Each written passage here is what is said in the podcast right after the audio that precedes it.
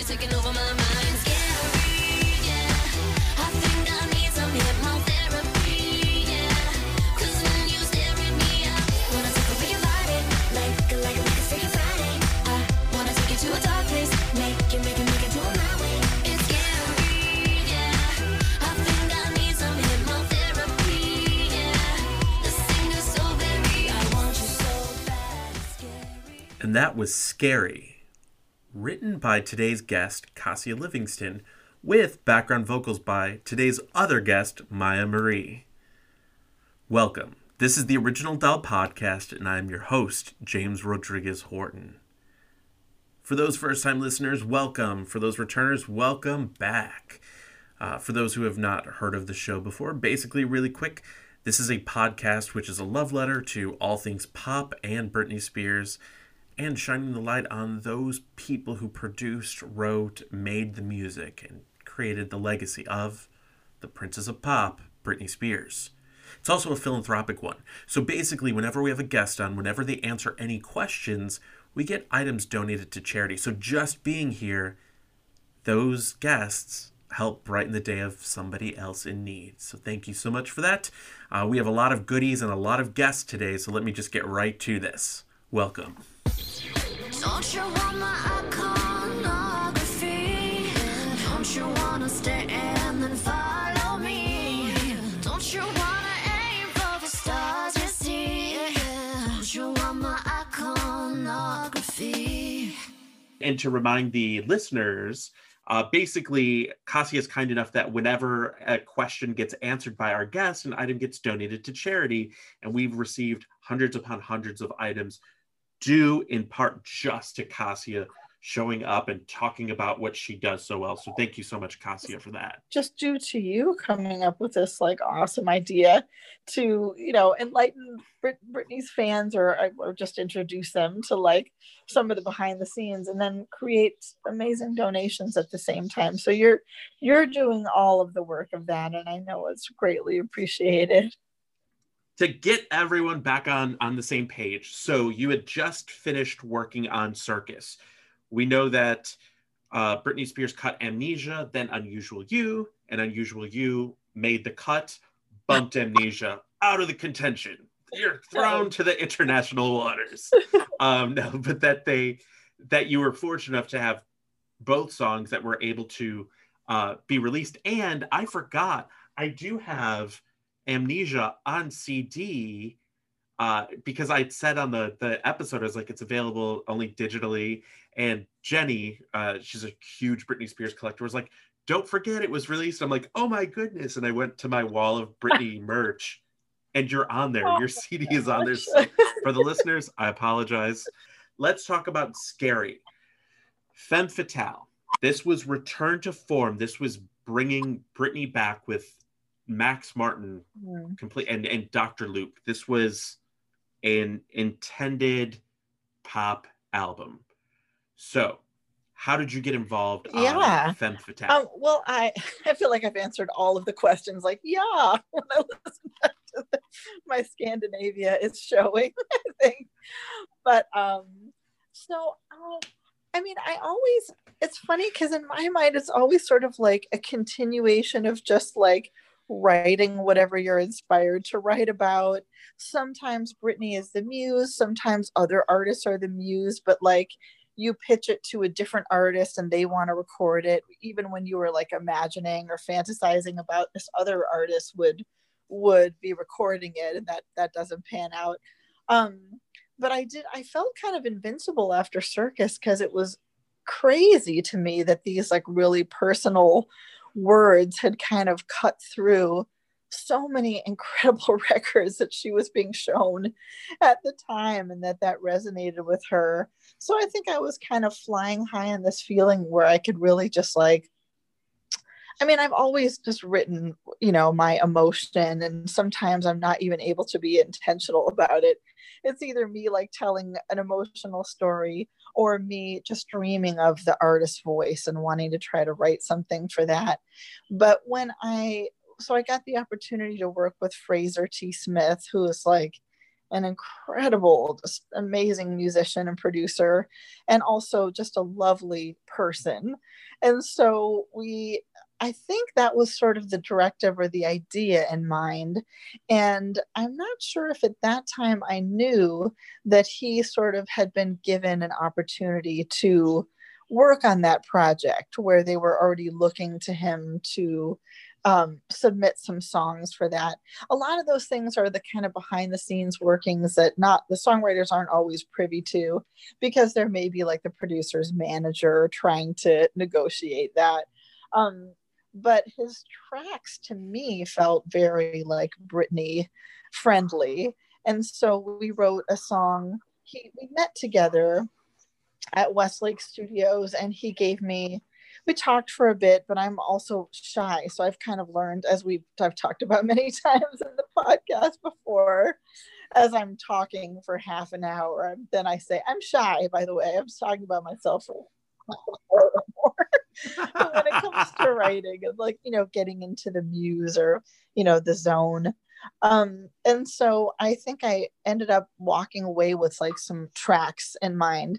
Not all producers like to do that, but I kind of am reassuring that that's my, it makes it more, I'm more able to kind of like do, you know, my best work if I can kind of be in my own headspace.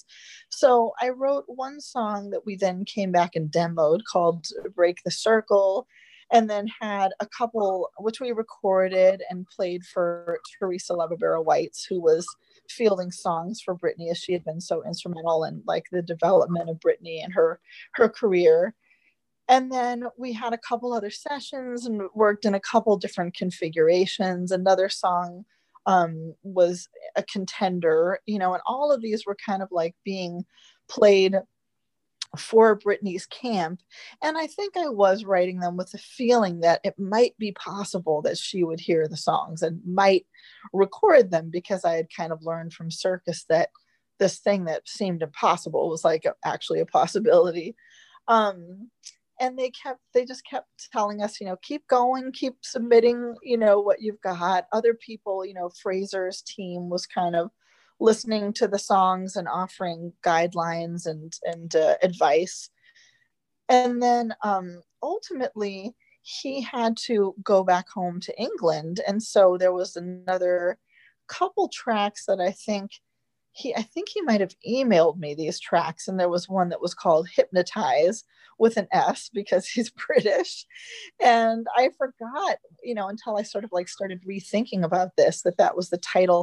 Producers often title their tracks, and they might be a number, they might be the artist's name, they might be something that they feel like the track is saying to them. And I think if you have really good chemistry with a producer, it's possible that sometimes that idea can factor into the track. Sometimes it doesn't at all. But I remembered like, oh yeah, there's like a line in Scary about hypnotherapy. So I think that might have, not intentionally, but it, you know, when you're venting out your lyric melody top line. And so I had written about half of it just like pacing around, and like, I think my daughter's nursery at the time, just like during her nap time, kind of like crafting it in my head. And then I called him. I don't even know what time it was, but you know, we had like, we emailed and agreed to have a phone call where I just sang him like the first part of Scary.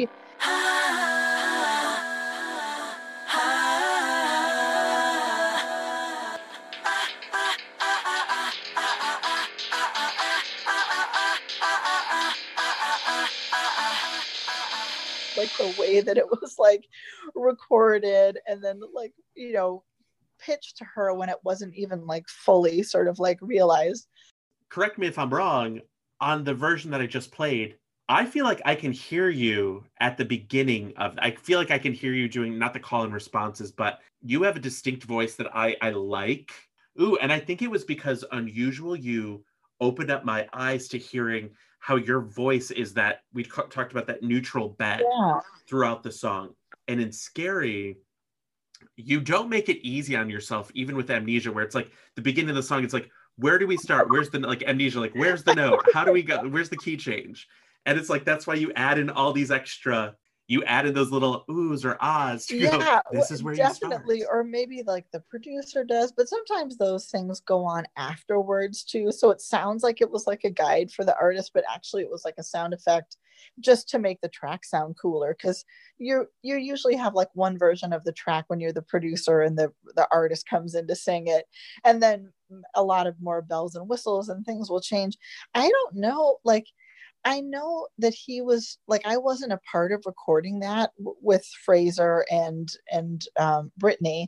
So I'm not exactly sure about how many different, like he played one kind of incarnation of it for me at Conway Studios shortly after we all sort of got the announcement that Doctor Luke was going to be at the helm of producing it, and where everybody kind of, which I'm not, I never totally know like how those decisions are made, but I know that it definitely made all of the rest of us feel like our chances to have placements on the songs with other producers were smaller because he was probably going to have more songs. Um, and obviously he's a tremendously talented writer and producer. Um, but so The, there have been many different versions and things that were sort of like, you know, sent to me um, t- to preview. With work, okay, so you had worked on, so you found out Doctor Luke was going to be at the helm, executive producing, um, and knowing that an executive producer is going to try to take the most of the real estate on that album. Like that's it, that's their passion project, because then they're not working on many other pro like many other big projects. Of course, there's multitasking. And it might have also been that they wanted to have a lot of his, you know, I mean, he was doing so well. So, you you know, it's not necessarily like the producer just trying to jam a record full of their things. Like sometimes it's just all of the songs are getting heard and those are the ones that take priority. Obviously, the executive producer has like a little more pull than like the producers of the individual songs. But yeah, so that was like, for me, that was just like a slight cloud that was kind of cast over, because I just, I mean, and I kind of have this outlook of sort of like optimism when I'm writing something and then pessimism after it's been like submitted, where it's always like a startling shock if something like is going on a record. So I, I mean, I, I walk around with that anyway, but it sort of seemed like I, you know, this is always like my kind of push and pull and my roller coaster, you know, that I seem to be destined to be on, is that if I'm get, if my confidence is getting too low, then I want to write something to write my way out of it. And that's when, you know, I think my maybe more resonating or powerful records can be created. But then if I get a swelled head and I'm like, everything I write is going on Britney, then the universe is like, surprise, no, it's not. Nothing is. So it just keeps me very, you know, for somebody who d- doesn't need to have a swelled head anyway, because nobody knows uh, who I am. It definitely like assures that I stay there where I am. oh. Well, and so, so with working on this though, because I noticed, so Britney does have songwriting credit on this. Yes. when so how does I mean how does that come to be? Because I mean, you had Amnesia, the sole songwriter on there. You know, you've had a lot of songs that I've noticed where you're the sole songwriter. Well, melody lyric writer. Like if the producer's creating a track, they are creating the instrumental foundation that inspires the song. Like it wouldn't exist without that. Sometimes obviously a songwriter maybe is manipulating some chords and saying like, how about this, or changing structural things, but also producers sometimes are also influencing like our melody lyric too. So I'm sharing publishing with Um, the producers, but but on those three songs, I am like the main melody lyric writer, with, like we talked about with Unusual You, like Bloodshy and Avant, um, altering the pre-chorus and putting those beautiful melodyne harmonies on that, you know, sound otherworldly. Um, but yeah, they're my sort of like lyric and melody inspirations. When you've, okay, so now let's go to, you wrote this. So was the song complete, like where do where do we go from there? Okay, so yeah, so I had that conversation with I yeah, so I uh, sorry backtracking even from there. So I um had written Scary, you know, pacing around here to that hypnotized track. And um, and I think you can hear too, like if you hear my inflection, and in my mind, I'm kind of being Michael Jackson or something. And, and nobody's ever asked me about this, probably because people don't know Scary all that well. You have to really look to find it. But the pre-chorus of it is very inspired by like Michael Jackson. It's got a r- rhythmic thing that, which wasn't intentional, but, but as I listen to it now, it's like, oh, this feels like, you know, it was me trying to do my best Michael Jackson impression, which of course miserably failed. but, but it's just inspired, you know, by his like amazing, like the rhythmic patterns and, and a lot of what he does. Cause when you stare at me, I wanna take over your body, like, like, like it's freaking Friday. I wanna take you to a dark place, make it, make it, make it do it my way. But so I um called Fraser up and uh, sang it for him, like on the phone, and, like half of it, and he was like, that sounds great to me. And I was like, is he just being nice? Or, you know, he's such a nice person, such a like really gentle man. Um, and I remember too in that conversation, because he's British and often my sense of humor has been described as sort of like kind of British, or, you know, maybe like there's a dryness to it. I don't, I don't know, not complimenting myself, but just my sensibilities. And so he was talking at the time about artists he was with, and he mentioned like Adele, who was still very much like kind of unknown, or not to the extent that she is today, but I knew who she was. And I kind of sarcastically said, oh, Fraser, it's too bad you can't work with any good artists. I mean, I was just being totally facetious and sarcastic, but I don't think that came through. And I'm not sure to this day if he, I'm, he never thinks about this and like remembers it, but I remember it because he's so lovely. And I was trying to show him like, wow, what a roster. And I, but I think that, you know, there are some people who are in the industry game, they try to kind of like keep the upper hand. It's not too many people, but it's a couple that they try to keep the upper hand by being really blunt about things, or maybe they're just like awful. So they're blunt and they don't care about people's feelings. But sometimes it's a little part of the manipulation where they want to make the other person feel like, oh, you should keep working with me because you're not doing anything special. And I don't know if he knew me well enough at the time to know that I was being sarcastic. But I've always felt kind of bad about that because I couldn't really like backtrack and exp- like reassure him enough, or maybe he had already like moved on to the next topic. But I, I like to go in with a, the producer and record things so that, well, first of all, because I have no idea how to run Pro Tools, and I've like been very resistant to learn it, even though so many other songwriters are as, you know, like facile with it as, you know, producers are themselves. Um, but I just like producers will have to tell me like, just hit the space bar if they're trying to go in the booth and like record some vocals. And I'm like, which one is the space bar? So I, I didn't have that luxury because I finished writing like the verses and the, you know, the choruses while he was back home in England. So I called up a wonderful producer friend of mine named J D Salvago, who's also um, an artist named, he goes by the, the name Boy Reckless. And he was signed to Art House at the time, my same publisher. And he had a studio at this really awesome little building called Plug and Play in Hollywood that's no longer there. It's like was bulldozed and became something else.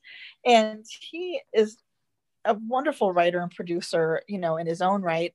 But he also had an unbelievable mic chain, which, you know, for people that don't know what that is, it's like when you're singing, you know, in my case, I'm not an artist, so I'm just singing a demo in his vocal booth on the mic, and you're listening in headphones, the effects and everything that the producer has put on the, on what you're listening back in your headphones and the equipment, the combination of that makes you feel like you might be Christina Aguilera, even though in my case, I definitely am not.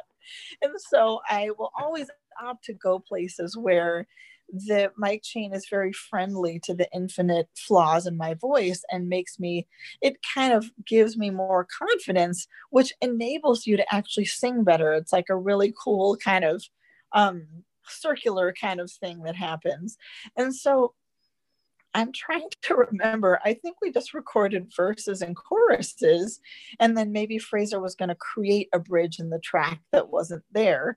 And so because J D was not a writer on the song and he was doing me a favor letting me record, and I just sort of like paid him not enough, I'm sure, for his time, he did not do what's called comping the vocal of the demo, which means taking the best takes, fusing them together, manipulating things so it all sounds smooth and cohesive. He sent all the stems, which is just all the files of all of my takes of the song, which I don't know how many. Oh, no. Yeah. And sent them to Fraser. And this other really crazy thing happened where I decided kind of on the spot to create that intro, the ah, uh, ah, ah, ah, that kind of ah thing. And of course, Fraser did a infinitely more elaborate version of it on the record, but this was just like a template of it. And there was another producer there who had just written a song himself that had a very similar intro. And then he ended up playing it for us. This is a producer named Fuego. And after, like, he was there, I think, for part of that recording session, or maybe just after, listening to what we had recorded. And then he was like, check this out. And it was like a very similar intro that he had created. So I felt a little bit like, oh, should we alter it? I know I hadn't like heard, you know, what he had done. Um, yeah. So anyway, we sent it to Fraser, and I don't know how far he got with comping it, because he also had a couple of other songs that were amazing. I mean, many songs. He's done like Set Fire to the Rain with Adele, and he's just an unbelievable producer and musician. But they had selected two other songs of his, I guess, for Britney to record, like that she had approved, and or her team thought she should hear and record. And he had a recording day with her. And I didn't know, this is stuff that I think I didn't know. And then I just randomly got a call from him. And it turned out that she came to the studio and heard or reheard those songs. I don't know what they were, and decided not to record them at that time. Um, and I've always wondered what they were. Um, in my mind, they're always like infinitely better songs than things that I've written. Stop. And, so, and so she just decided, though, that, you know, they just weren't, maybe she, maybe their songs she went on later to record. And he had, I guess, a rough version of the Scary demo that he played for her. And he told me she really liked the lines of Hypnotherapy and Jekyll and Hyde, and she decided to record it then. You're taking over my mind, scary, yeah. I think I need some hypnotherapy, yeah. So it was like, quick, quick, you know, get the lyric. And, uh, but I didn't, I think she started recording before I could even do that. So I don't think the first or the second verse, first two lines are totally correct, but I don't remember what I wrote. And I can't ask J D for them, because that, why should he have to look through endless of, you know, his own files to find it? And chances are, because you have fans that are curious. Oh, um, yeah, I mean, I think they're correct, but I'm not totally sure. And as you know, I don't enunciate, so it's like anyone's guess. Um, yeah, and so there was no bridge at the time, and you know, he went right from having that rough version, because he just played this vocal, and she decided to record it. So I always like to go back and listen to demos occasionally to like remind myself of the fun that we had in the studio. Well, and what I love though is it's like seeing that progress. Like when you're a painter, you kind of see where, it, whether you sketch it out or something, you kind of see where it goes. And I think a lot of times is, and I think you've mentioned this in like the, the first episode, Uh, where we talked about Unusual You, where it's like, sometimes you can just kind of go back to something and go, oh, wow. Like you can appreciate it later on. Like in hindsight, you can go, I feel good. Like at that moment, you're just stressed out and dealing with everything. So I didn't know, clearly, I didn't know this. How awesome is that, that, I mean, not for, for Mister Smith, is that like, you just, eh, I'm not feeling those two songs. But then he's like, hey, I have a rabbit in a hat. What, what do you think? What do you think about that? And the fact that she did it and that the certain lyrics kind of, you know, inspired her, because so then she added the, the couple lines in the bridge then, or what, like what part was, because I know when I talked to Myah Marie before, she's like, sometimes, you know, you don't put too much pressure on trying to fit something because you can let the artists themselves to kind of add their own lyrics, or you leave it open so that they can kind of have fun and play with it. Yeah, like, or you leave it open because you imagine it might be a rap feature, or sometimes you want to just like evaluate it after the verses and the choruses to feel, you know, it's like a little bit of a different era now and going back several years, where instead of maybe having like a proper bridge, you might have, you know, you might have the rap feature, not that that's not a proper bridge, but like instead of having like the lead vocalist or artist on it, that could be a feature moment. Or, you know, because E D M has created like additional sections. Well, even before E D M really became such a like prime part of pop music, um, with pop, you were seeing like choruses and post-choruses, you know, tags to the chorus. And it created an additional section to the song that sometimes really eliminated the need for a bridge. Or sometimes if you had a bridge, it was like more sections than, you know, the song might lose focus or lose impact. So, and with E D M, you've got instrumental sections because the D J is usually the main artist in, in a lot of E D M songs, or they might be an equal player to, like, say, let's say the vocalist that's on there if the D J is not the vocalist. And so the instrumental is kind of like their part of the duet.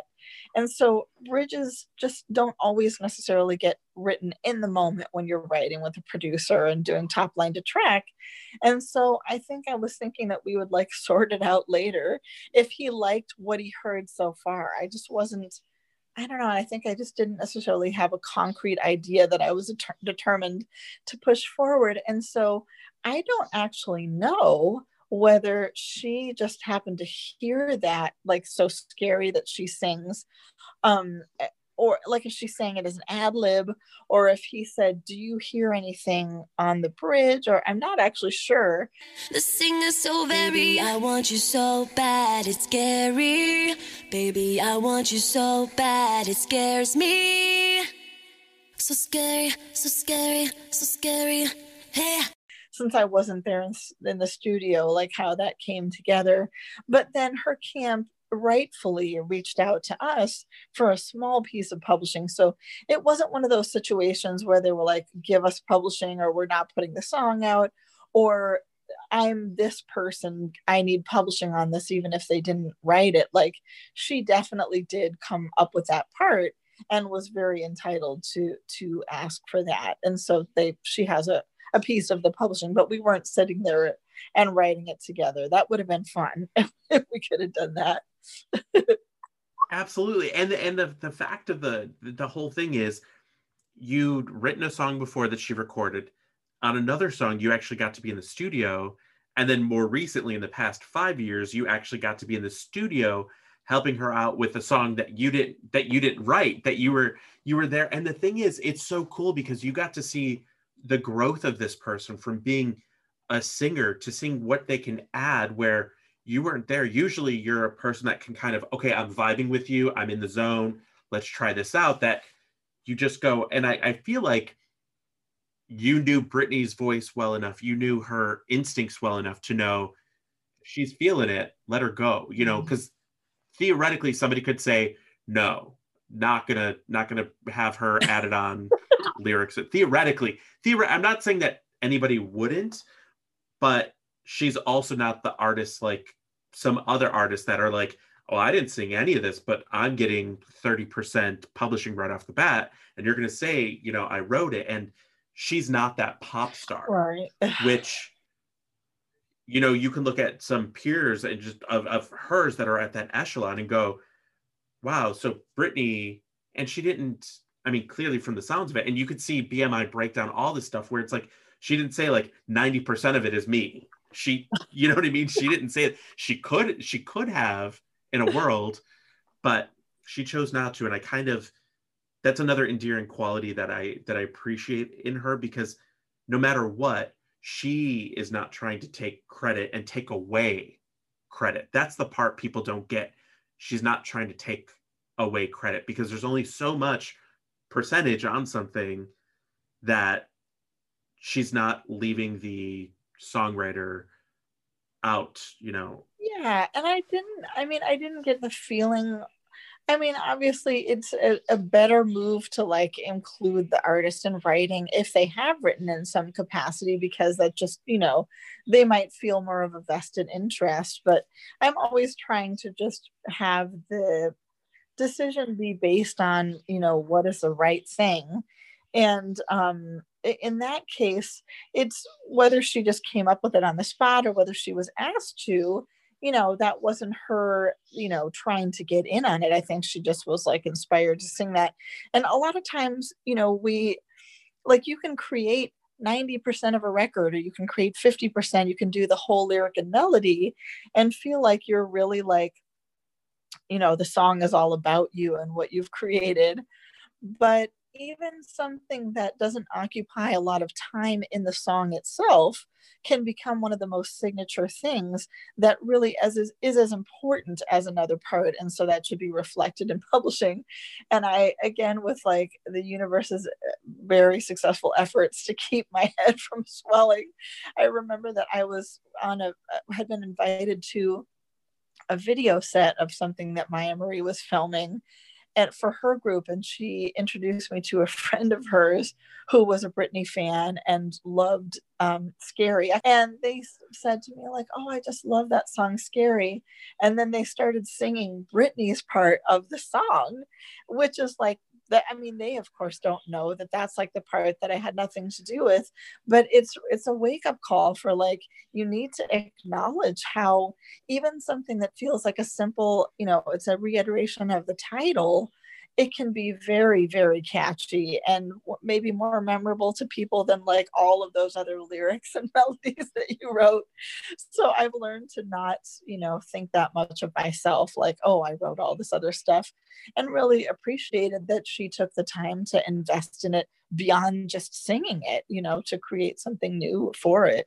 And so did you get briefed on anything, or was it, you know, we mentioned like it was haphazard, like, did you... At that point, did you know that there were other songs? Because I believe when I was looking up uh, some of the the songs that were kind of finished or published early on, like Criminal, I Want to Go, Trouble, that was all done, and Telephone was done at the same time. And, you know, and it was like, because in between Circus and Femme Fatale was a greatest hits album of hers, where she had her third number one song, Three. And it seemed as though they were still working on more material for her, that like Circus went over so well that it was okay, the floodgates are open, let's keep going. So had you heard, were you in any sense of the way informed as to the album process, or did you get to hear any other songs being created? Um, on that record, I did a couple, like I did another um, Bloodshy and Avant writing camp. But um, I'm trying to, I don't know, like kind of what the circumstances were like in my life at the time, but they were doing like Doctor Luke's camp of like writers signed to him were kind of being brought into a lot of those sessions because he was now at the helm. And like, I think I had ideas about what he wanted to create for her, like with his writers and producers signed to him. And so you know, I, I do love co-writing with people, and but I often, you know, to write those kind of personal records or something where I just go in and come up with something that's like very, you know, not unique, but sort of like not necessarily the predictable thing to the track, like Scary. Like, I don't know, I, I have theories about where that came from in me, but I'm not sure. But in the case of like those, like I saw a lot of those sessions where like multi multiple people and just sort of like enjoying a glass of wine together and just talking about crazy, awesome ideas for her. And I just remember, I mean, my experiences with Doctor Luke were only ever positive Like we had a couple sessions, but he, as he writes, he's often playing an instrument. He's like an instrumentophile, if that's like a word, and like collects these different things. So at any given day, he's learning a new instrument. Um, I don't know if he's still doing that, but it's like something he's tracked down and purchased. And then he's maybe brought that into a session, is playing it and coming up with ideas for a melody. So his relationship with Bonnie McKee and other writers that are able to write melody and lyric and chords and can do all of those equally well, but they can maybe come to somebody else's melody and just create a lyric for that, or kind of work with a lot of a melody that's coming for, from someone else. That's part of why their chemistry is so great, because she, Bonnie is, um, if you're familiar with that name, is has a brilliant ability to do that. I wanted to interrupt for a second to kind of throw some of the titles out there that Bonnie McKee has co-written on. Uh, and these are Katy Perry ones. Co-writer for California Girls, Teenage Dreams, Last Friday Night, Part of Me, Wide Awake, Roar. Uh, and she has written a few songs for Britney Spears, including Hold It Against Me.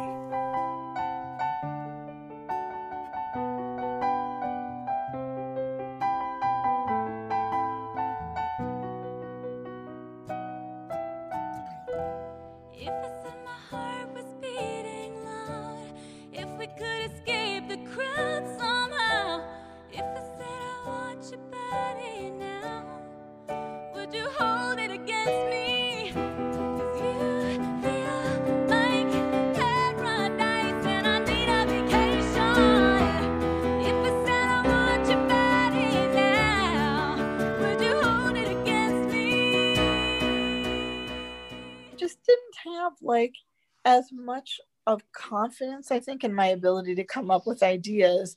And then I wasn't having quite as much actual interaction with Bloodshy and Avant. And then they also had to like leave town after they had done their work. And so it was, it just was a different dynamic. And um, so I was less involved, like less around and seeing what was going on. And then just didn't have that same like, um, kind of amazing, you know, connection with them the next time around. And I didn't really know what she was recording. I just, I'm always going on the assumption it's everybody else's record but mine. It's just always the assumption. And I know that you want mine, and I know that you want mine, and I know that you want mine, and I know that you want mine. We'll be back. Have no fear. Kasia will be back in just a few minutes. Uh, I want to take a moment to welcome our next guest, Sage Douglas, who runs the Instagram website, Britney Spears Custom Dolls.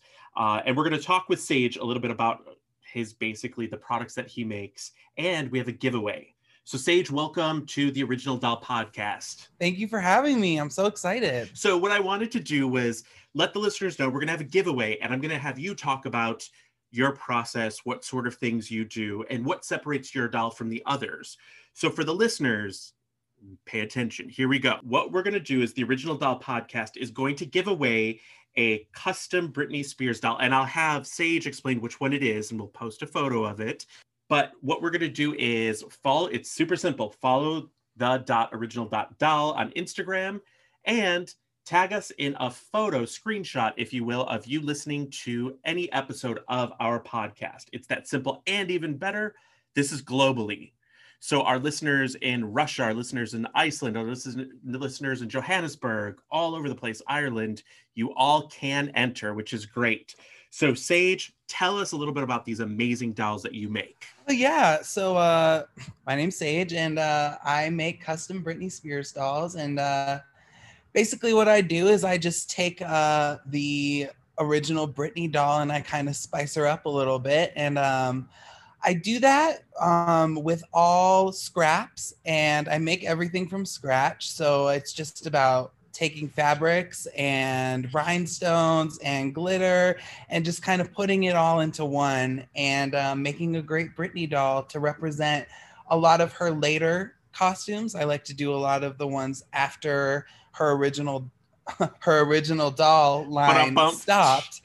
Um, they, uh, you know, they kind of stopped in the middle of the Britney era, and I just felt like there was so much more to do. So one day I decided to make one and um, put it together, and it all just came together. And yeah, it's just, it's it's a big arts and craft passion project of mine that I've been doing for about three years now. I love it. And I think what's great is, as as a fan of Britney Spears, is this is like an homage to her. This art that you're making is a nod to the visuals that we've had for decades now of Britney Spears. And I like the fact that you go beyond just like, here's the costume, let me put it together. It's the hair is rerouted, all these things. Like, you're not just recycling everything, you know, or, or using everything top to bottom. It's like, I can look at the the V M A hair or the Stronger video hair, which is different than the If You Seek Amy hair. Like, that's something that, first of all, t- it takes a lot of time, I'm assuming, to reroute.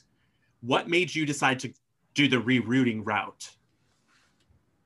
Um, I just, well, ultimately, I, I mean, I've been, a, I've been, I've been really into dolls my whole life, and um, at ultimately, what happens is, is the Britney doll has really cheap hair. um, you know, you got to keep everything cost effective. I totally understand it, you know, but um, in getting my supplies, I would often get Britney dolls that just had really bad hair. And it was like, I can't use this, but like that, you know, and as weird as it sounds, you know, you want the head. And so I figured out that you can reroute Barbie doll hair and make it look brand new. And I just thought it, it added to the dolls a little bit. I think it makes them a little bit more high quality. The hair that I use is nylon, and um, it is super soft, and it's heat treatable. And that is how I'm able to get all of those hairstyles really well, with just like a hair straightener, curler, boiling water, that type of thing. Whereas with the with the original Britney doll, um, you can't use heat heat products on it. It's plastic, it melts. Um, so I decided to start using nylon hair because I can literally crimp it. I can do anything that I want to it and give it that real Britney look, which I couldn't pull off with the original hair on the dolls. So yeah, the rerouting is probably the most painstaking process in what I do, but um, I, I've, I'm really, I've gotten into a groove with it where it, it, it's not so bad, but um, I think it makes the, it just kind of amplifies the doll a little bit more um, when they have this. Absolutely, and I think something that we all as fans know is like the hairography. Britney's hair is iconic. Oh, yeah. Like the way it just yes. moves with her. And you can just take the costume away and look at the hair and go, oh, that's partly crimped Stronger hair, or that's slave like spirally hair. Um, Absolutely. And I love that because you're paying attention to those details. And I think something people should keep in mind is these are not twenty dollars dolls that you're making. You're, it's not a machine that is making these for you. You're using your, your, these are handmade dresses, hair, all the, the costumes, everything in there. So to let people know, this is quality that they're getting from you. And as a fan, you're not trying to put out subpar work because it's just right. kind of in honor of her. So tell the listeners what doll you and I have chosen that you have just finished. It's like hot off the presses. We'll be having a photo uh, coming up shortly. Uh, let the audience know what Britney doll we are giving away. Um, we decided to do one of the most iconic ones. We are doing, or we did, it's on the way, it's in the mail. Um, we are doing the Slave For You performance from the V M As, which is one of my more popular orders. Um, and I think it's something that it's instantly recognizable. You know exactly what it is, where it's from. And um, I did a little extra on this one just to make it even more exciting for the listeners and whoever yes. wins it. And um, yeah, she's great. Love it, love it. And so for those listeners, and don't worry everyone, we have more with Sage coming up in the next few weeks where we're going to talk about dolls and iconic images, looks, and everything. The most important thing is, how do people find you? How do they purchase? Yeah, if anyone wants to order a doll, you can just send me a D M on at Britney Spears Custom Dolls on Instagram and we can chat about it. That's how I do all That's my so business. Amazing. So once again, everyone, don't worry. We have more with Sage in a couple weeks. Uh, and if you want to win the V M A uh, Britney Spears doll, we will post photos. We will tag Sage in it to make sure that you get the correct account, because as with many Britney fandoms, there are many people that have close to the same name. Uh, we just want to make sure yeah. we give them the right one. So uh, once again, follow the dot original dot doll on Instagram and screenshot us with you uh, streaming one of the podcast episodes. And don't forget to follow at Britney Spears Custom Dolls on Instagram. So Sage, yes. Sage, thank you so much for being a part of this. And uh, we will talk to the listeners in a second.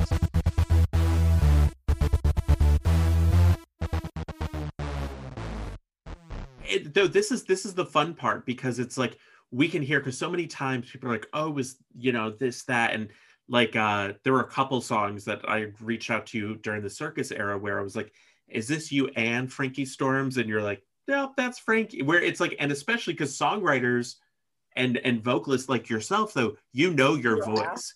Oh, you do know, because I'm assuming Vertigo, that's the song that you yeah. wrote, correct? Co-wrote. Co-wrote with Shelley and uh, Nicole Morier.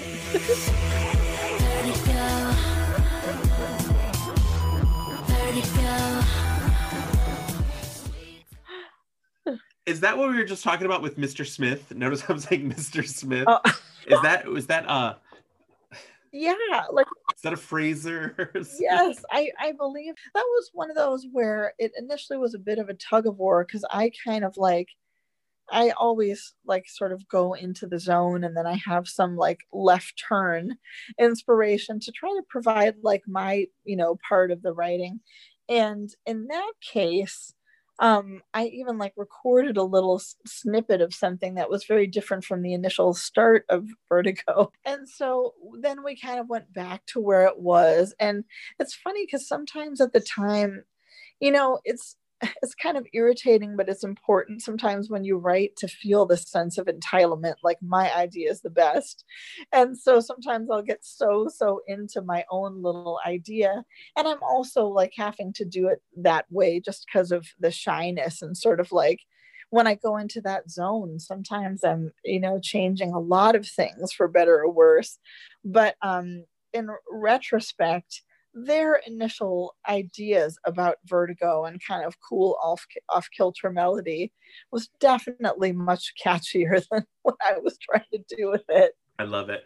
Okay, so then for for the listeners, there's there's a song that I want you to talk about a little bit, um, and I promised I promised the listeners that we were going to talk about Stick With You, but what I'm going to do is we're going to push that to a different episode so that I can go ahead and we can talk about a song that is, I think I've been fortunate enough to hear the demo that I really like. And the song is called Pulse. Aww. And it was a Britney demo.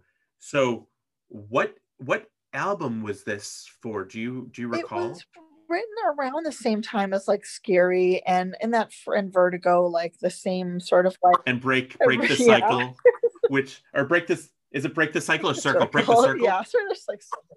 So then, so Pulse, who was the producer of Pulse? Was it Mister Smith? Yeah, also Fraser. So yeah, and we actually wrote that one in person with Shelley Peiken, who is like a just enormously talented writer that's written so many songs that the listeners I'm sure will know, including Out From Under. Hold on to myself and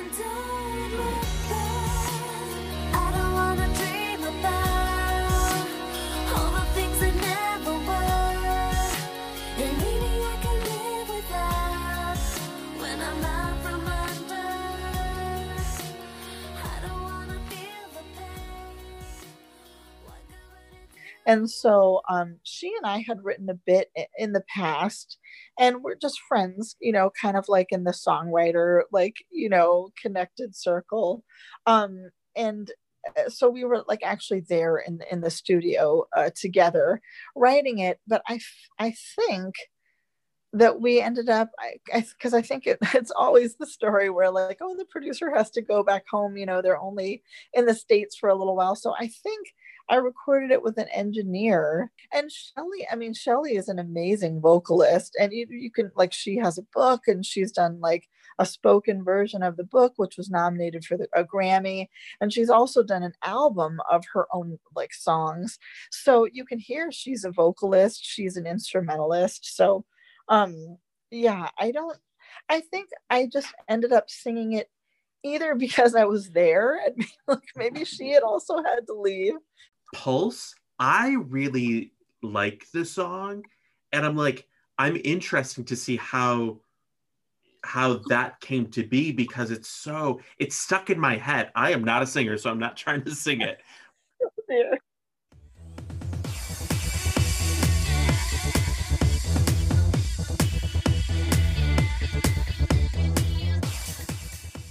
This confuses me. The fact that I can't buy your song Scary on Apple here in the U S. However, I can stream somebody's upload of Scary mm-hmm. in the U S.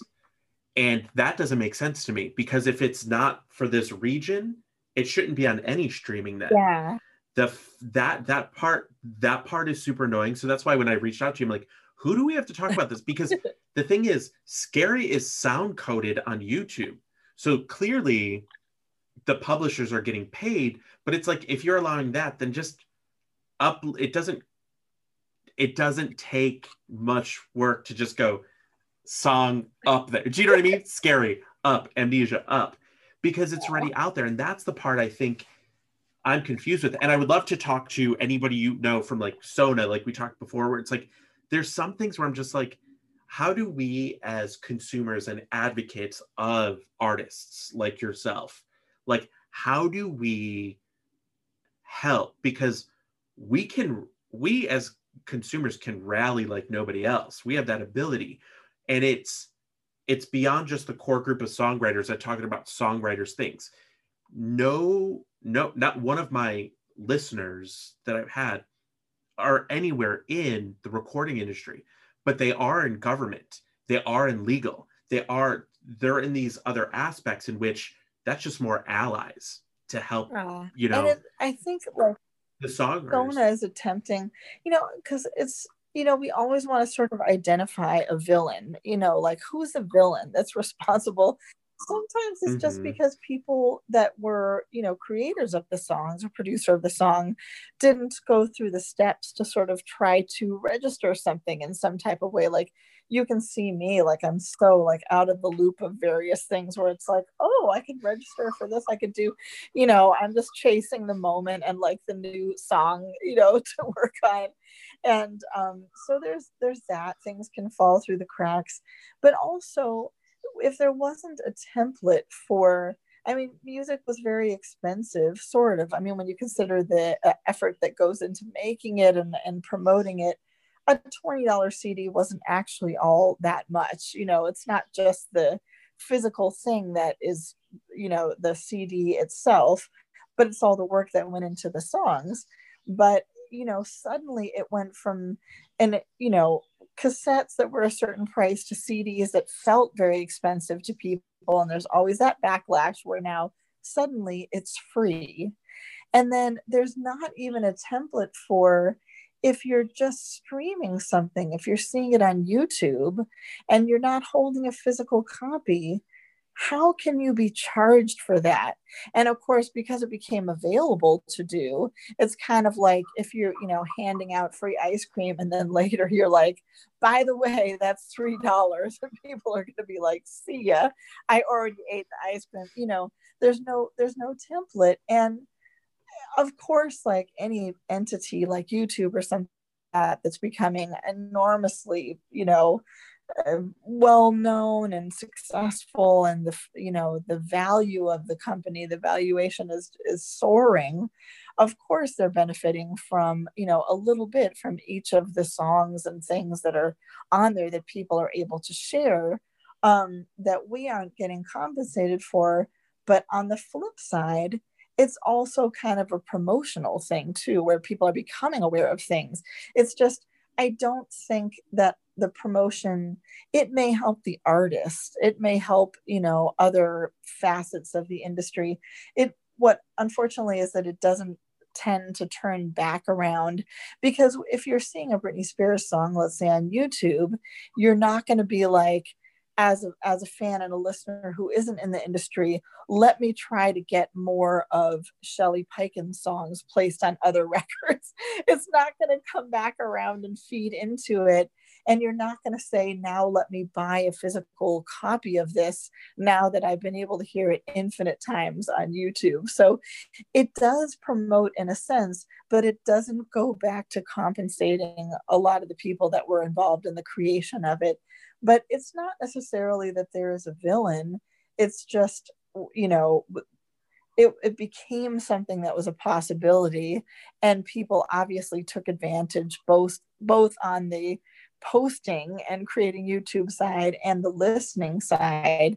And that's why Sona is trying to create those templates for how can people be compensated for this, because they no longer are having to go out and get physical copies of things. And then a certain percentage of it is just changing times. You know, now we're not listening to eight tracks. We're not listening to, we're collecting records, but only a few of us are listening to them. So how you, you wonder as a person, should I fight and say, I need to get compensated as though times are never going to change, or I need to accept a new model and keep kind of doing this, this work. So it's all, it's very complicated. Mm-hmm.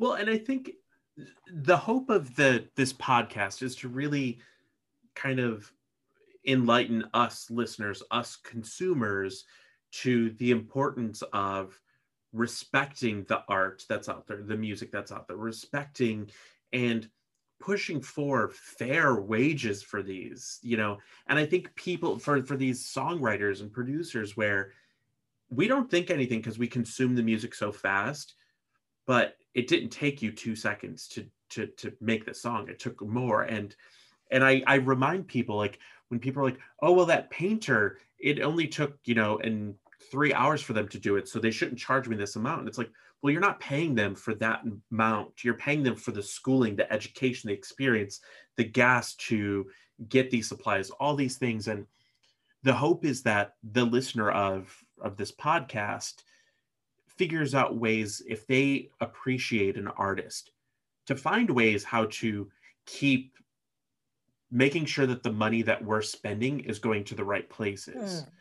Because the fact that you could have eight million streams on a song and the songwriter could end up walking away with thirty thousand dollars, it seems like a lot to some people. But then when you think about it, you're like, but we're talking about that made more than thirty thousand dollars. It's not a matter of, is it enough? It's a matter of what is rightfully theirs. So if a song makes three million dollars, the songwriter should be getting more than thirty thousand dollars. I'm just throwing generic, completely generic numbers yes. out there. Um, but it's, but I also think that, that the podcast part that I like is learning about these stories, about how these songs were created, about your journey, about how this came to be, and that sometimes not every song that ever made has this fantastic muse moment. You're like, well, I was bored, but it's cool to hear like hypnosis, hypnotherapy, because the song, it said hypnosis on the C D. It's things like that. So, um, because I don't want to take up too much more of your time. So Pulse, kind of the same sessions as Scary. Let's say like that was the, it was distinctly Femme Fatale.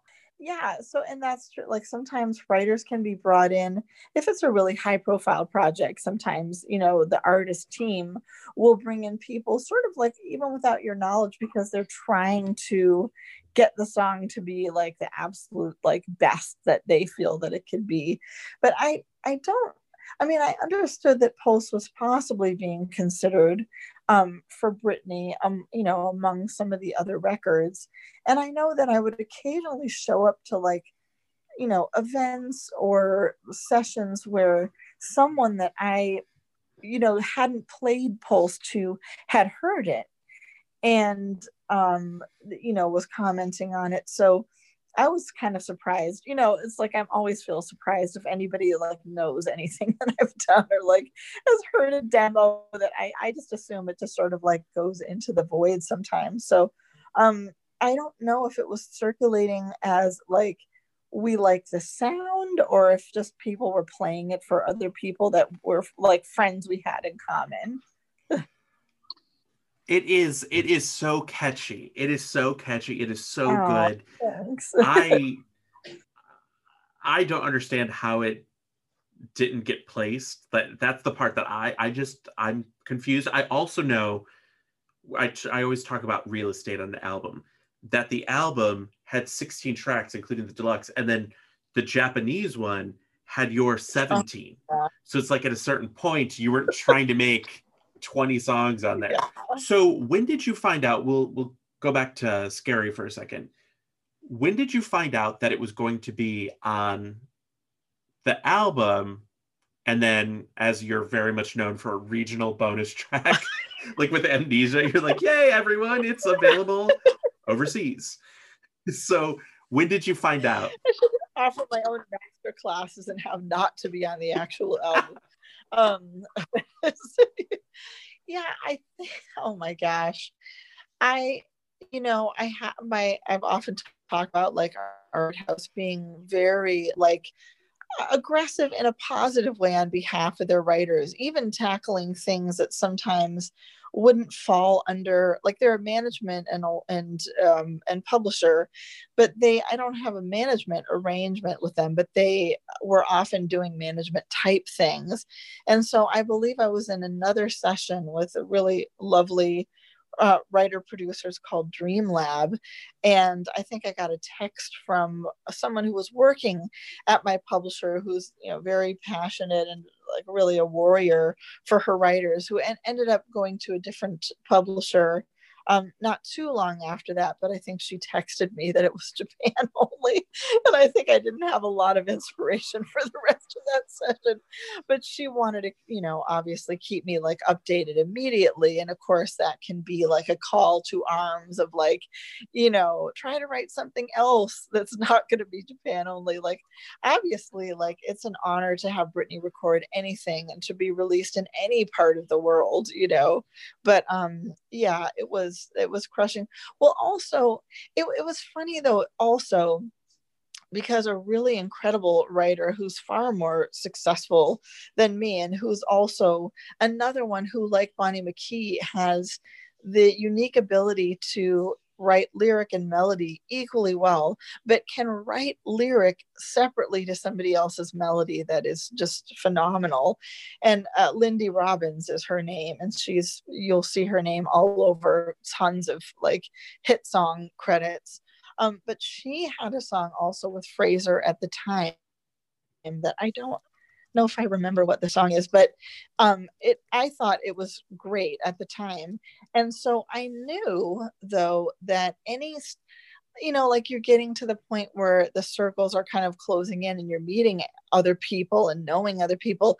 So even though something is a disappointment for you, it means that somebody else that you know might have a win. So it's kind of a bittersweet.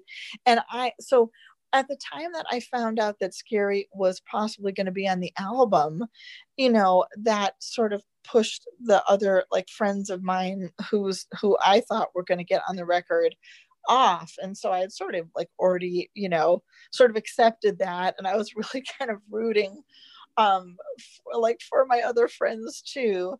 And then, so when, then when it went to Japan only, you know, it, I wasn't sure what that opened up for somebody else, but it was, it was disappointing because I also really adore Fraser. And so I didn't know if that meant that songs he was supposed to be involved in. And it turned out that he did have other records on the, on the album. So that was good, but it was, yeah, it's not good to find those things out in another session where you're trying to be inspired. It's better to feel like everything you write is gold for that one like moment. Oh my goodness. I love it. Well, we are going to leave that here for now. Don't worry. We are going to, listeners, we are going to have more with Kasia uh, because we still have a lot of music to go over with you.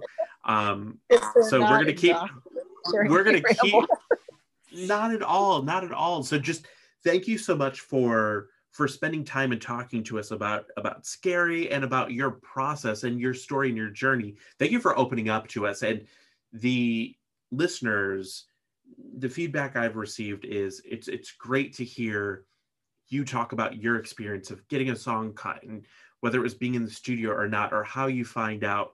And you've had the wide spectrum. You've had more than one song cut by Britney.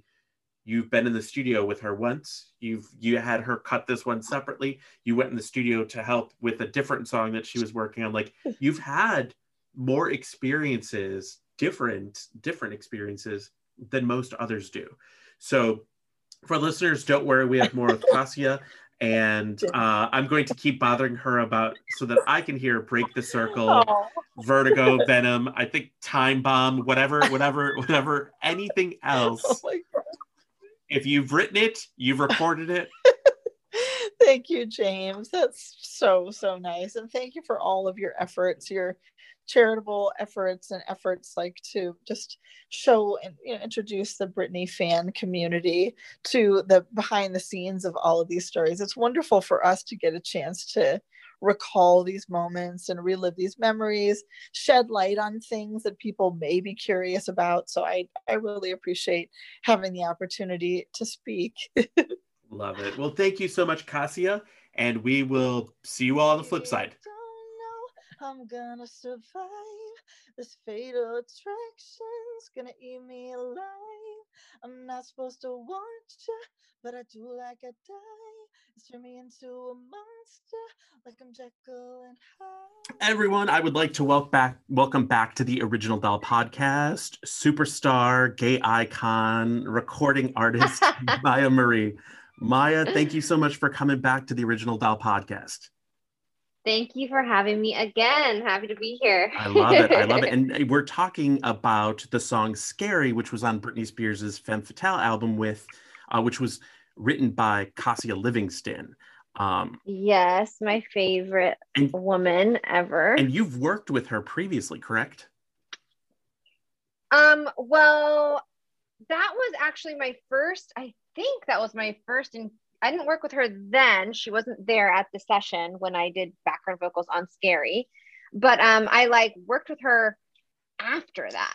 Nice. On your own so, project or? Yeah, on my own project. I think it was after that. Gosh, I don't even know what time it is. But um, yes, she worked with us for My Crazy Girlfriend, the band that I was in on Capitol Records. She actually did our first single with us. So she's awesome. Nice. She's she's been such a delight to interview um, because she's very, she's just genuinely happy and she's cool. Yeah, very cool. And so I look at it and I think, you know, she talked to us about the origin of Scary, where it was a track that Fraser, who I call Mister Smith, because I always mess up the first name uh, with a Z and S. So I just say Mister Smith, yeah. Um, and how the song came to be. And I know previously when you were on our podcast before, I'd asked you, like, you know, as a background vocalist, which song has been the most difficult to kind of get into in the studio? Because I think what I've liked is the listeners of the podcast have said, whoa, I just assumed the background vocalist would have weeks to work on this song. Not sometimes you're... You know. Oh, no. You show up and you do it then. And you don't get sent. You don't get sent the song or anything. I think the only song I got sent before um, was Passenger. And that was like a fluke. Like they, especially when it comes to like Britney stuff, like they don't like things floating around. And you usually just literally show up and they play it for you a couple times and that's it. Well, and the thing is, and I think, you know, the listeners might not realize is that you have a very, very good talented ear. Like you understand chords, keys, things like that, which some people can't pick up quickly. So you're efficient in, in what you do in the process that you do. And when I've spoken to songwriters and producers, that's something that's been a given, that like you get music, that somebody doesn't have to teach you, here's the piano, hit this note, then that. It's like, yeah, I mean, I don't, I don't, I wouldn't say I like even know, um, oh, this is a C or this is a G, whatever. It's not, it's really weird. Like I definitely don't know technical things like that. Um, but there is something, I guess, that I started noticing even when I was a kid, like one of the things I would notice listening to music was like the backgrounds. I always thought backgrounds added such a cool layer, and I didn't know they were called backgrounds. I didn't even know what the hell, you know, it was. I just heard this other kind of harmony. And I remember the first time I played around with backgrounds was because I was obsessed with Slave For You. And, you know, the background vocals on that are so crazy because mm-hmm. there's like a billion different layered voices. And I tried to record it on like, do you remember those old little mics on like, oh. that were with Windows computers, like those weird, like beige, like, so I tried to record it on there, whatever program came with Windows. And I just like added all these harmonies. I'm sure it sounded absolutely awful. Um, but yeah, there's definitely an art to it. And I would say it's something that you, you intuitively probably have or don't have. Um, but, it, and, and you just learn based upon experience. I'd also give a lot of credit to, um, D Q, David Quinones, who I was signed to. He was amazing at hearing insane background vocals where I would never even hear them, and just like different kind of unique, not the standard R and B, um, regular backgrounds. He'd hear these like just fantastic layered vocals that the normal ear would not hear. And so working with him a lot, um, opened my eyes to how cool it can actually be and elevate your song to kind of a next level. I love it. Well, and that's something where, so I wanted to kind of go into with like your, your singing, your background on this, this track, Scary. Now you had mentioned, and I teased in a previous episode, that Scary was one of the more difficult sessions for you as a background vocalist. Give the listeners kind of yeah. insight as to why was this as a background vocalist difficult, and what part I should say. Well, it, it, it's the intro part. I remember trying to line up with the other vocals that were in there and trying, and then add the harmonies on top of it, because there's that ah, ah, ah part.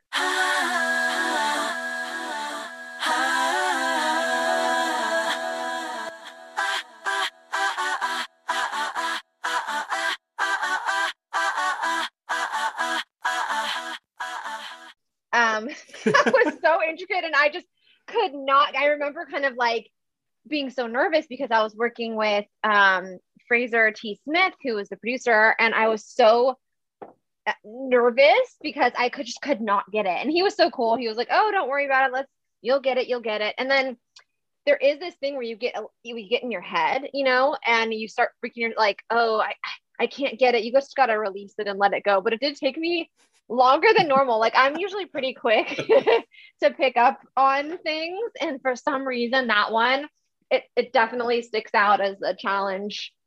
Um, but you know, it was an awesome experience. But yeah, that, I remember just like kind of feeling like that beat red, like your blood's getting hot because you're like embarrassed that you can't get it. Like my job right now so, is just to sing, and I can't get the singing yeah, right. And I, I know, and I thought that I thought that song was just so cool. You know, I love anything kind of like spooky and freaky. And I just thought the, the concept was so cool, and um, just the melodies, everything. I'm kind of pissed that it didn't get bigger, you know, because that's actually, you know, I love her writing. I think it's so good. You know, Unusual You is literally like one of my favorite Britney songs ever, Amnesia. So she always kind of has these really awesome, unique concepts. Um, and, which, you know, maybe too heavy for like radio. Well, and that's, that's something where, you know, the listeners uh, just learned that like Kasia said she was really inspired by like Michael Jackson, and there are certain parts to it. And I, I kept thinking, I'm like, Scary reminded me of Thriller in the sense of I can put it on in the fall, a year after it came out, ten years after it came out, and still yeah. get into it. Yeah. Well, especially that.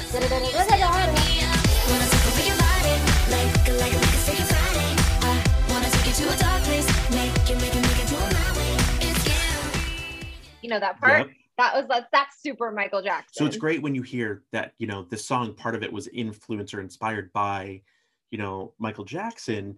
And I just think, and yet the song itself from beginning to end is just so Britney, like it's on brand with Britney. Um, oh my God. Yeah. It, yeah, I know. It's so interesting. And I think that's something where, you know, and I talked to Kasia, I said, you know, she's the, she's the queen of, uh, getting thrown to international waters, because Amnesia was only available like in Europe, parts of Europe, and then Scary only available in Japan. She was like, I can teach a masterclass on how not to get on the American version of an album. So uh, before I let you go from here, uh, let us know, like, what other things are you working on right now? Because I know you're going to be back in the next um, few weeks with more projects, and we still have a lot more to discuss with you and all sorts of fun things. But what what does Myah Marie yeah. have like out right now that the listeners can stream, purchase, download, view? Right now, my most recent is um, I'm featured on a Funk Lab song called Mama Said.